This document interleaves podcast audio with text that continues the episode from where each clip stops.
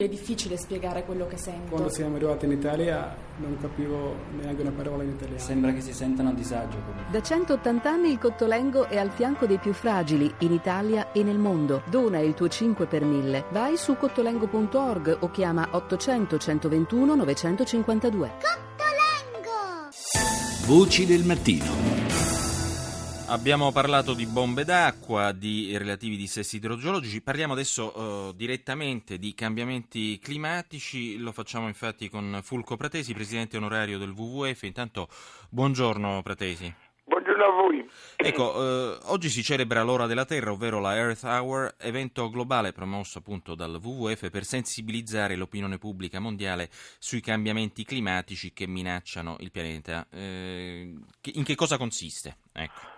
Consiste in una specie di grande manifestazione che parte dalle isole Samoa nel Pacifico, gira tutto il pianeta, arriva in Italia alle otto e mezza di stasera e poi finisce a San Francisco. Praticamente è una specie di operazione di spegnimento di luci nei grandi, nei grandi edifici pubblici, eh, anche storici, per dare un segnale dell'importanza di ridurre lo spreco energetico, che purtroppo è una delle malattie più gravi che, che sta assalendo il nostro pianeta. Basta sapere che la temperatura del pianeta sta salendo molto rapidamente, gli ghiacci si sciolgono e tutto questo preoccupa molto chi si ha un minimo di interesse per la salute del pianeta. Ecco, che iniziative avete in programma per la giornata di oggi, in particolare per l'Italia? Perché l'evento clou dovrebbe essere a Milano, da quello che abbiamo letto, ma abbiamo anche letto di eh, qualcosa come 300 spegnimenti. Sì, 300 comuni hanno deciso di fare qualcosa di questo genere.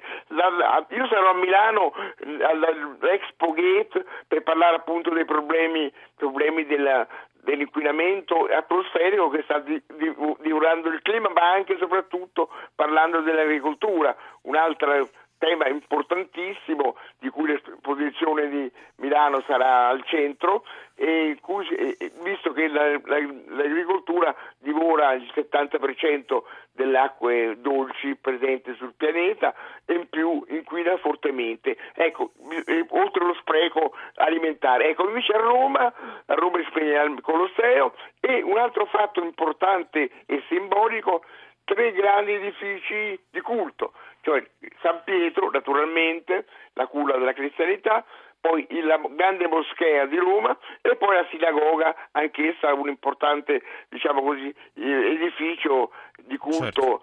Per le religioni diverse. E questo è un segnale che tutti dovranno occuparsi specialmente le persone che credono nella salvezza di un pianeta che è l'unico che abbiamo. Senta Pretesi, un ultimo minuto abbiamo a disposizione eh, per eh, parlare soprattutto del fatto che comunque il 2015 dovrebbe essere un anno determinante sul fronte del clima, cioè si dovrebbe soprattutto chiudere l'accordo eh, a livello globale appunto di Nazioni Unite in dicembre a Parigi. Quali sono le sue aspettative, previsioni? Eh, certo, ma io ho seguito fin dal 1970 tutte le varie riunioni che parlavano di questi problemi, qualcosa si è fatto, ma certamente molto meno di quanto, di quanto si voleva. Purtroppo la temperatura sta salendo e la popolazione umana, che doveva essere in qualche maniera contenuta, sta arrivando verso i 10 miliardi nei prossimi anni. È tutto un meccanismo purtroppo tremendo a cui si cerca di qualche maniera, anche con la manifestazione dell'ora della terra, di, di porre un freno ma sarà dura, sarà dura, io lo vedo che, che, non ci sono tante